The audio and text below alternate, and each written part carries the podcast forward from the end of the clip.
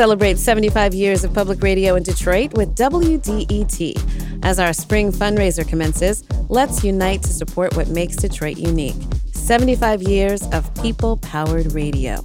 Invest in WDET's next chapter at WDET.org or tap donate in the mobile app. This is the Detroit Evening Report for Friday, April 7th, 2023. I'm Sascha Raiyn from WDET News. Michigan health insurance plans say they will continue to offer free prescriptions for HIV prevention and screenings for diabetes and breast and cervical cancer for now. A federal judge in Texas ruled this week that insurers could not be required to offer those services as part of the Affordable Care Act. Insurance companies say they will continue to cover the no cost services until the Biden administration's appeal of that decision is resolved. Michigan Congresswomen Debbie Dingell and Rashida Tlaib introduced a resolution this week to recognize April as Arab American Heritage Month across the U.S. President Biden issued a proclamation honoring the Arab American community for April 2023. The congressional resolution would make the honor a permanent acknowledgement of the history and contributions of the Arab American community.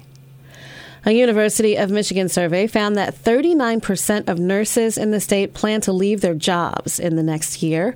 The Detroit Free Press reports 59% of nurses under age 25 intend to leave the profession within a year. Survey authors found the number one reason nurses plan to quit is a lack of staffing and resources to care for patients. Since 2020, Michigan has lost 1,700 staffed hospital beds due to a shortage of nurses. The Arab American National Museum is hosting Telling Your Story Family History Preservation Workshop Saturday. Attendees will learn how to preserve photos and other documents, how to create a family tree, and how archives work. Visitors can bring photos and documents to preserve and will leave with archival supplies. This is a special Arab American Heritage Month edition of the workshop. Admission is free with a reservation. The workshop is at noon tomorrow. For more information, information, go to ArabAmericanMuseum.org.